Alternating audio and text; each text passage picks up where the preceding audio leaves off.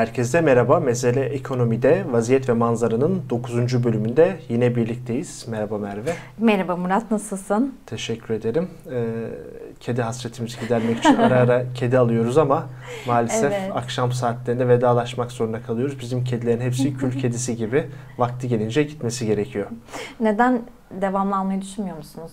Ee, koşullarımız uymuyor Hmm. diyelim şimdilik ama sen ikisine Bende beraber iki tane var. maşallah. Uzun bir süredir maşallah bakıyoruz kendilerine. Ee, nasıl geçen Black Friday ucuz indirim yemek mama bulabildik mi? Evet ona güvenerek aslında bayağı bir araştırdım şey e, yedikleri bir mamayı ama inanır mısın hiç onlar indirimse normal aldığım İşte. fiyatlar ne bilmiyorum. Yani kesmiyor artık Black Friday falan filan indirimleri de. Şimdi Aynen. eskiden mesela başka bir yere getir- getireceğim konuyu. Terfi aldığın zaman %20 zam alırdın, mutlu olurdun. Şimdi %20 Hı hı. dediğin ülkeye 2-3 aylık enflasyonu. Yani her şeyi bozdu. Şimdi Black Friday beklentisine girenler ve şirketleri de kızamıyorsun. E çünkü Evet. yani %30 indirim yapsa ne olacak? Yani %30 artık çok bir şey kalmadı. Artık komik bir şey. E zaten fiyatlar şişirip indirim onları bir kenara bırakıyorum da. Yani enflasyon sarmına girmek başka bir şey. Yani Mi? benden küçüklerin hatırlayabildiğini çok zannetmiyorum. Ben tam sınırdım. 90'lı yıllarda biz bunu yaşamıştık. 2004'te kesin kes bundan ayrılmıştık. 1970'ten 2004 34 yıllık çok kötü bir enflasyon sarmalımız vardı. Ee, ondan ayrıldık ama işte tekrar içine düştük. Kim bilir bakalım ne zaman çıkacağız tekrar. Bakalım e, izleyici sorusuna geçmeden önce kısa bir hatırlatma yapayım istersen. E, izleyicilerimizden rica edelim kanalımıza abone olmayı ve videoyu beğendilerse beğenip yorum yapmayı da lütfen unutmasınlar. Lütfen. O zaman ilk izleyici sorumuza başlayalım. E, büyüme rakamları açıklandı. Geçtiğimiz yıla göre büyüdük. Son çeyreğe göre de küçüldük. Sen bu rakamları nasıl değerlendiriyorsun? Ee, tam dediğin gibi geleneksel standartlarda e, bir önceki yılla kıyaslama yapılır. E, yıllar arasında çok da bir özel bir durum yoksa mesela 2020'den 2021'e geçerken vardı pandemi ötürü ama bu yıl o kalmadığı için e, gerçek büyümeyi de yansıtır. E, bu da şu anda %3,9 çıktı. E, kabaca da bu yıl zaten böyle bir tık daha bundan iyi büyüyebilirmişiz gibi gözüküyor. Türkiye'de zaten doğal büyüme oranı da %3-3,5. Yani aslında çok da bir şey değil. Ee, çeyrekliğe göre baktığımız zaman da ekonominin genel performansındaki bir de mevsimsel etkiyle bıraktığımızda daha net oluyor. Nasıl bir gidiş? Yani bir önceki çeyreğe göre, 3 ay önceye göre nasıl diye orada eksi 0,1'lik bir küçülme var. Ee, şaşırtıcı değil. Bekliyorduk. Kırılımlara bakınca e, daha belli oluyor. Neden? Hemen söyleyeyim. Ee, iyi haber, hane halkı tüketimi hala güçlü. Niye? Asgari ücret artışı geldi. Özel şirketler, devlet memurları onlar da iyi kötü bir zam aldılar Temmuz'da. Onu da bir devam ettirebildiler. İkincisi e, devletin nihai harcamaları yani kamu harcamaları gene yüksekti. Kamu harcadığı için ekonomik canlılığı e, e, yukarıda tuttu ki %6, virgül- pardon 8,5 görüyorum.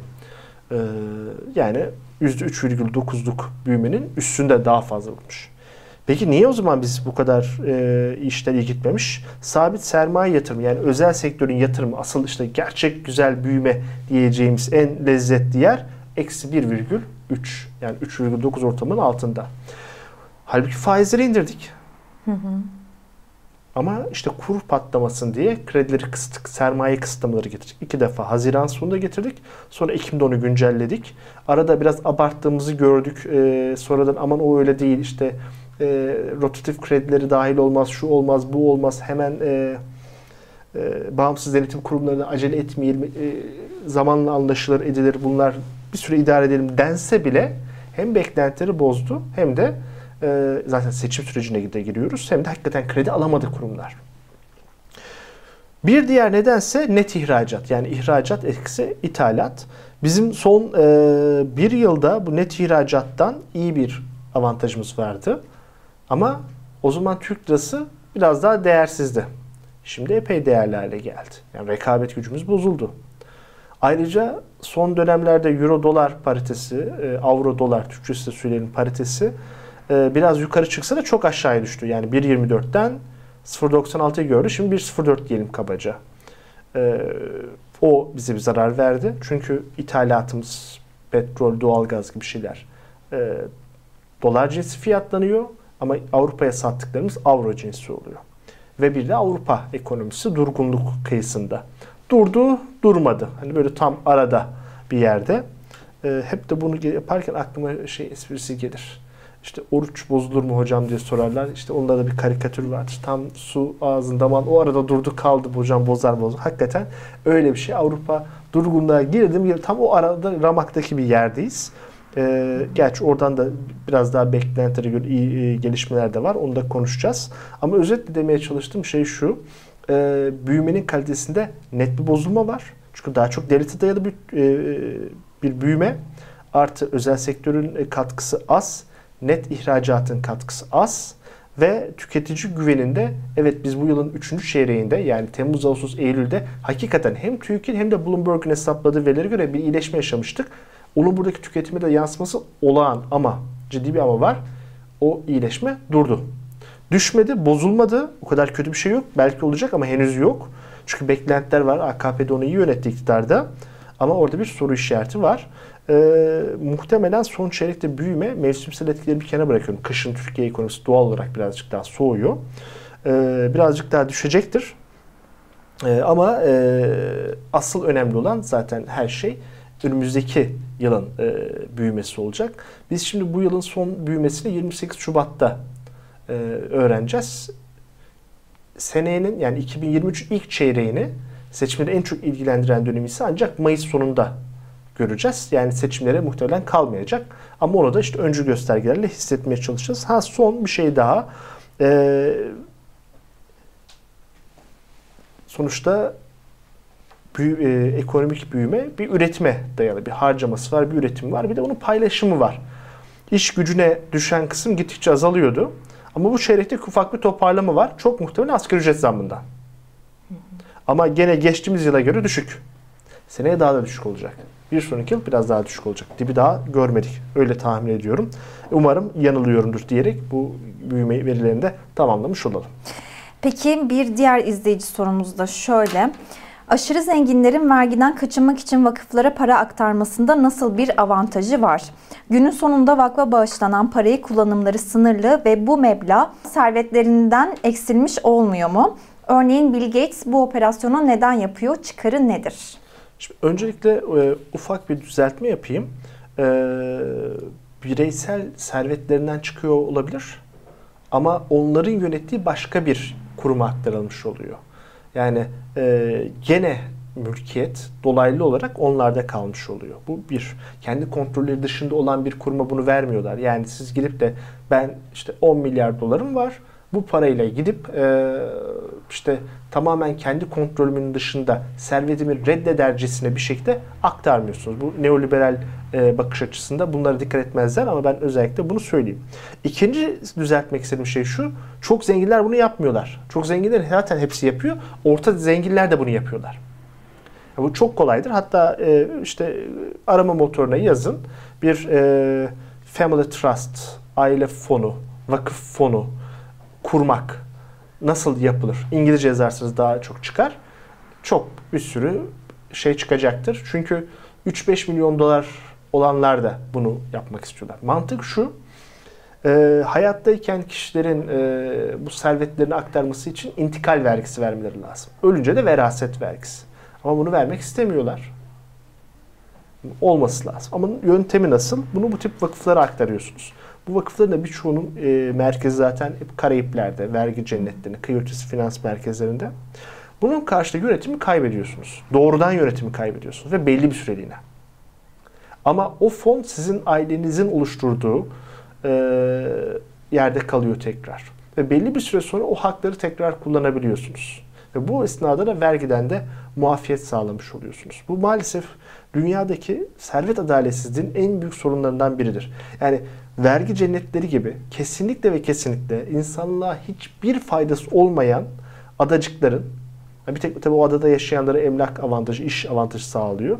Yarattığı bir sonuçtur e, güya bunlara şey denirdi ilk çıkışlarında ticareti kolaylaştırıyor. E, yani hiç vergi olması hiçbir şey olması tabii ki kolay olur. o zaman her şeyi kaldıralım. Bütün vergileri kaldıralım. Muhasebecilere kaldıralım. Her şey çok daha kolay yalın olsun değil mi? Yani hani böyle bir mantık var mı? E, dolayısıyla e, bu yerlere çok gidiyor bunlar. Ee, ve neticesinde bunun bir tane daha amacı var. Üçüncü amacı da geleceğim. Serveti saklamak. Bilmiyorsunuz, görmüyorsunuz. Kime yani mesela Londra'da, New York'ta o kadar çok mülk kimin bilmiyor. Şirketlere ve vakıflara ait. Dolayısıyla bunların da genel vergilendirmeleri de meçhul oluyor. Çünkü aynı kişide gözükmedikleri için bir kişide servet çok toplanmış gibi gözükmüyor. Onların hepsinin e, vergi matrahları ayrı ayrı hesaplanıyor. Yani normalde tek servet sizde olsa onlar hep size ait gelirler gibi gözükecekken, bunları ödeyecekken bu olmuyor. Peki bu e, Bill ve Melinda Gates Vakfı. Hatta o vakfa ABD'nin en zenginlerinden Warren Buffett da paralarını aktardı. E, çok muhtemelen Jeff Bezos da yapacaktır. Diğerleri de Elon Musk da daha görece genç ama hepsi yapacaklardır. Mantık dediğim gibi bir, bunu kaçırmak vergi. İkincisi e, arkadan gelen dönemlerde şimdi bunlar şirketlerin aslında %10-15'lik hissesiyle ana hissedar oluyorlar. Yani Microsoft, Microsoft gibi devasa bir şirketin %51'ine sahip olamazsın. 51'ine sahip olursan sen zaten ya bunlar Kavrun kadar zenginse Kavrun yerine çok daha başka şeyler türetmemiz gerekiyor.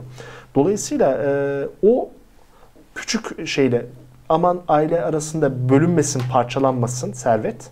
Parçalanınca yönetim gücümüzü kaybederiz diyorlar.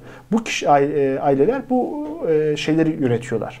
E, vakıfları yönetiyorlar. Vakıflar üzerinden tekrar şirketlerin kontrolünü eline alıyorlar. Bir de bu hayırseverlik dedikleri kısım sadece bunların gelirleriyle oluyor.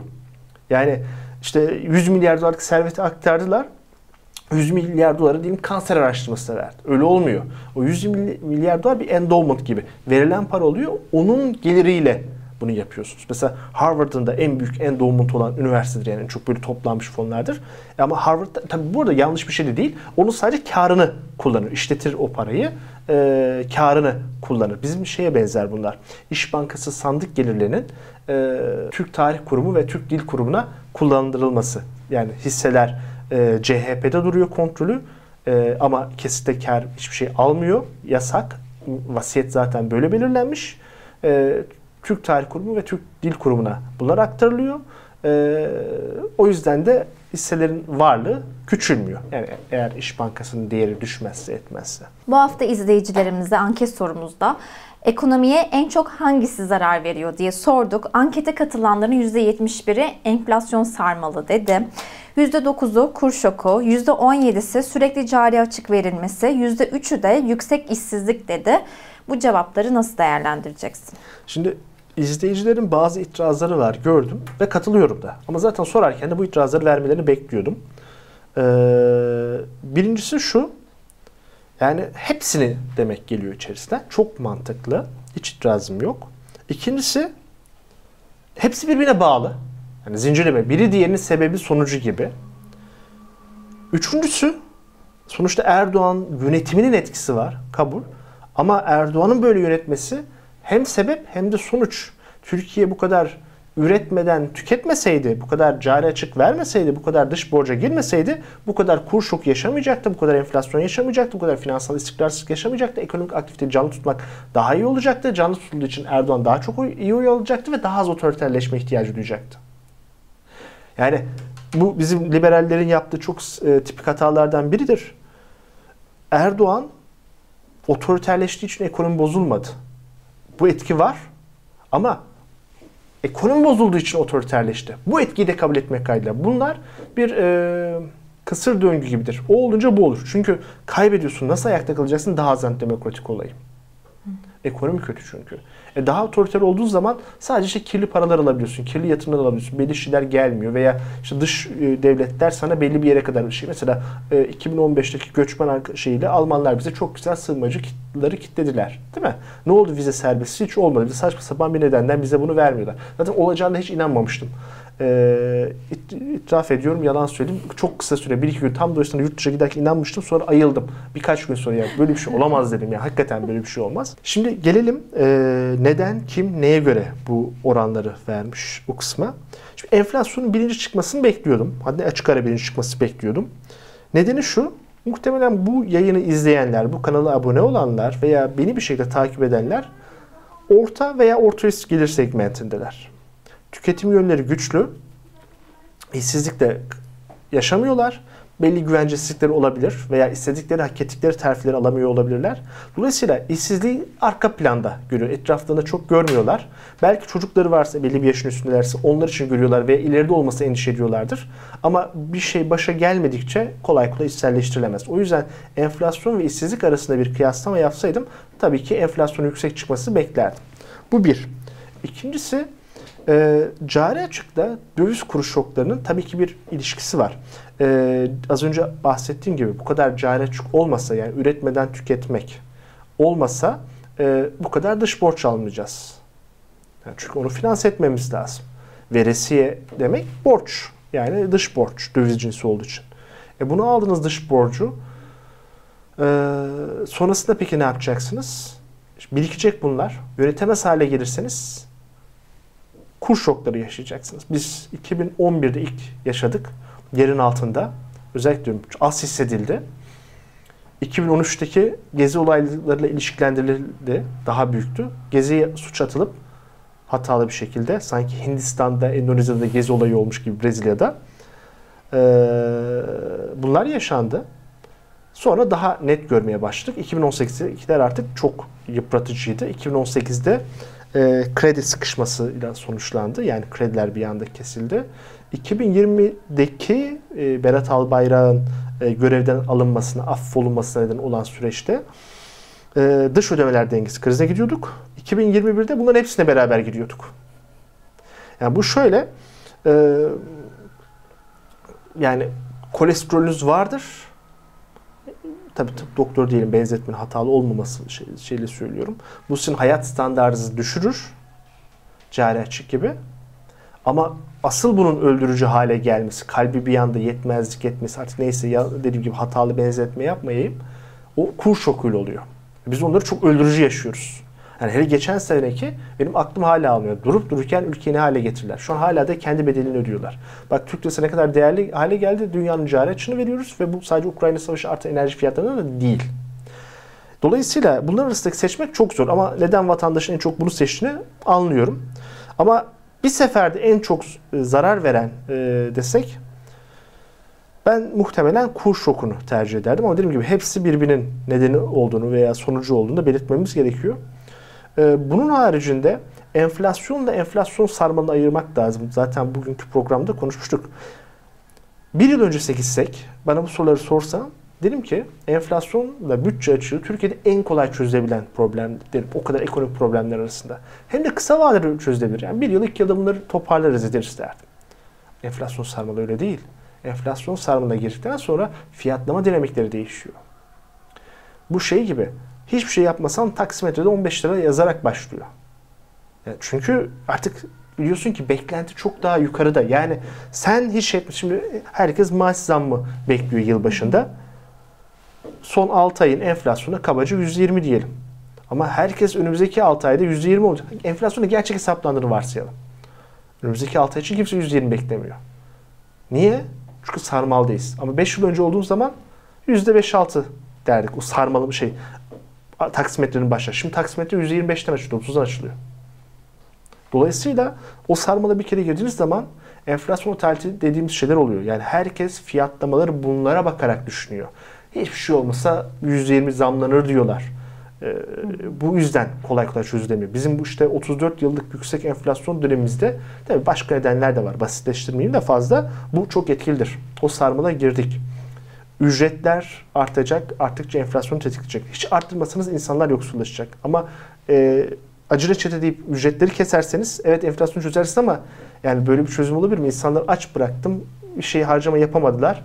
Ne güzel enflasyon düştü evet ama işte kaç kişi öldü. Hadi ölmeyi geçtim. Bir sürü çocuk bak ona geçtim. Bir sürü kişi tedavi olamıyor ölüyor da yani. Bunlar da oluyor. Mesela bu yıl Avrupa'da soğuk kış olursa doğalgazda yeterince destek alamayanlar için büyük bir sıkıntı olacak. Gelişmiş ülkelerde bile oluyor. Türkiye'de daha fazla oluyor da bunlar medyaya yansımıyor. Bir de biz o kadar soğuk millet değiliz. Tabii e, Van, e, Sivas ve Erzurum, Kars üçgeninde unutmayalım. Orası baya baya soğuk yerler. E, yani özetle demeye çalıştığım şey e, hepsi birbirinden kötü. Toplumun genel olarak enflasyon odaklanması daha makul çünkü daha yaygın görülen bir sorun. Ama en içselleştirilen olan iç, işsizliktir eğer yaşanıyorsa kendinizde veya bir yakınızda. veya zam pazarlığı yaparken çünkü ona göre dışarıda ne kadar benzeriniz var. Ama bunun haricinde e, esasında bu işlerin e, daha temelinde e, ne vardı? Cari açık vardı. Cari açığın yarattığı döviz sorunları vardı. Peki son olarak ana konumuza geçelim. Dış ticaret açığı açıklandı. Evet, dış ticaret açığı açıklandı ve dış Nasıl ticaret açığımız sen? gene e, geliyor, gelmekte olan e, şeklinde ama olumsuz bir şekilde. Hemen söylüyorum 10 aylık e, ihracatımız 300 milyar dolar, pardon dilim sürçtü. İthalatımız 300 milyar dolar. Evet hayaldi, gerçek oldu. 300 milyar dolar ithalatı biz yılın 10. ayında yaptık. 800 milyar dolarlık bir ekonomi olarak. İyi şeyleri de söyleyelim çünkü onlar da hep tam tersi söylüyorlar. 209 milyar dolarlık da ihracatımız var. Ee, buna Monopol'deki o kartı çektiğiniz zaman dalga geçen tebrikler Fahri Ekonomi Profesörü oldunuz. Yani yani 209 milyar dolar kulağa güzel geliyor ama yandaki 300 milyar doları duyunca hiçbir anlamı kalmıyor. Sadece 10 ayda 91 milyar dolar açık verdik. Bu açık 110 milyar dolara doğru gidiyor. İnanılmaz bir açık. Bir iki gün sonra Ticaret Bakanlığı öncü göstergeleri açıklayacak. Durum kötü. Ee, taşıma suyla değirmen dönmez. Tabii şu anda ciddi dışarıdan Suudi parası, Katar parası, şu bu bunlara Rusya'dan gelenler veya döviz çıkışını öteleyen e, mevzularla bunları atlatmaya çalışıyorlar. Bir ihtimal atlatacaklar ama bugün konumuz olmadığı için ona girmiyorum. Ama daha tehlikelisi şu, şu enerji fiyatlarında bir miktar e, iyileşme dahi olsa Türk lirası bu kadar değerliyken yani reel kura bakalım. Ben açıklamıyorum. TÜİK'in yaptığı enflasyon verisinin üfe üretici enflasyon verisini Merkez Bankası çarpıyor, topluyor, bunu hesaplıyor. Bu reel üfe ile Türk lirası o kadar değerli ki 2010 yani son 5 yıldaki 5,5 yıldaki kur ataklarının hiçbir etkisi yokmuş. Türkiye daha Türkiye'de üretilen her şey daha pahalar. Yani aynı yere gelmişiz. Hani diyoruz ki şimdi 5,5 yıl önce kur ne kadardı tam hatırlayamam ama diyelim ki e, şey 3-4 lira gibi bir yerdeydi diyelim. Şu an gene oradaymış gibi düşünelim. Yani o günlere geri dönmüş düşünelim. Tabii diğer faktörleri sadeleştiriyorum. Her şey e, yani izleyicinin tam olarak e, anlayabilmesi için basitleştiriyorum. E, dolayısıyla bu kur seviyesiyle enerji fiyatlarında bir normalleşme dahi olsa ki şüpheli ama olabilir. E, OPEC işte e, OPEC Plus e, arzı kısarak bunu engellemeye çalışıyor. Ki biz şu anda Rusya'dan ucuza petrol alıyoruz. Doğal gazında pazarlığı yapıyoruz. Buna rağmen e, bu dış ticaret açığıyla cari dengenin kontrol altında tutulması, uzun vadede döviz kur istikrarının sağlanması, haliyle enflasyonun sarmalından çıkılması mümkün değil. Enflasyon sarmallarında da mutlaka elinde sonunda ya kredi sıkışması olur ya dış ödemeler dengesi krizleri olur. Ve neticesinde ekonomi ani bir uçuşa gider. Biz bunu nereden biliyoruz? 90'lı yıllardan biliyoruz. Benim bir önermem değil, bizzat yaşanmışlar. 94'ten 2001'e kadar biz bunu maalesef yaşadık. Bunları da yaşayacağız. Bunlar olduğu zaman da en büyük, en kötü sonuçta iki tane sonuçtur. Bir, batık krediler ki şu anda onları yüzüyoruz, görmüyoruz. İkincisi yüksek işsizlik. Şu anda idare ediyoruz. Bunları da önümüzdeki yıllardaki e, umarım Türkiye'nin yeni e, iktidarı çözmekle uğraşacak ama çok zorlanacak diyerek ben tamamlıyorum. Çok teşekkürler Murat. Güzel bir yayın oldu. Haftaya yine görüşmek dileğiyle. Hoşçakalın. Hoşçakalın.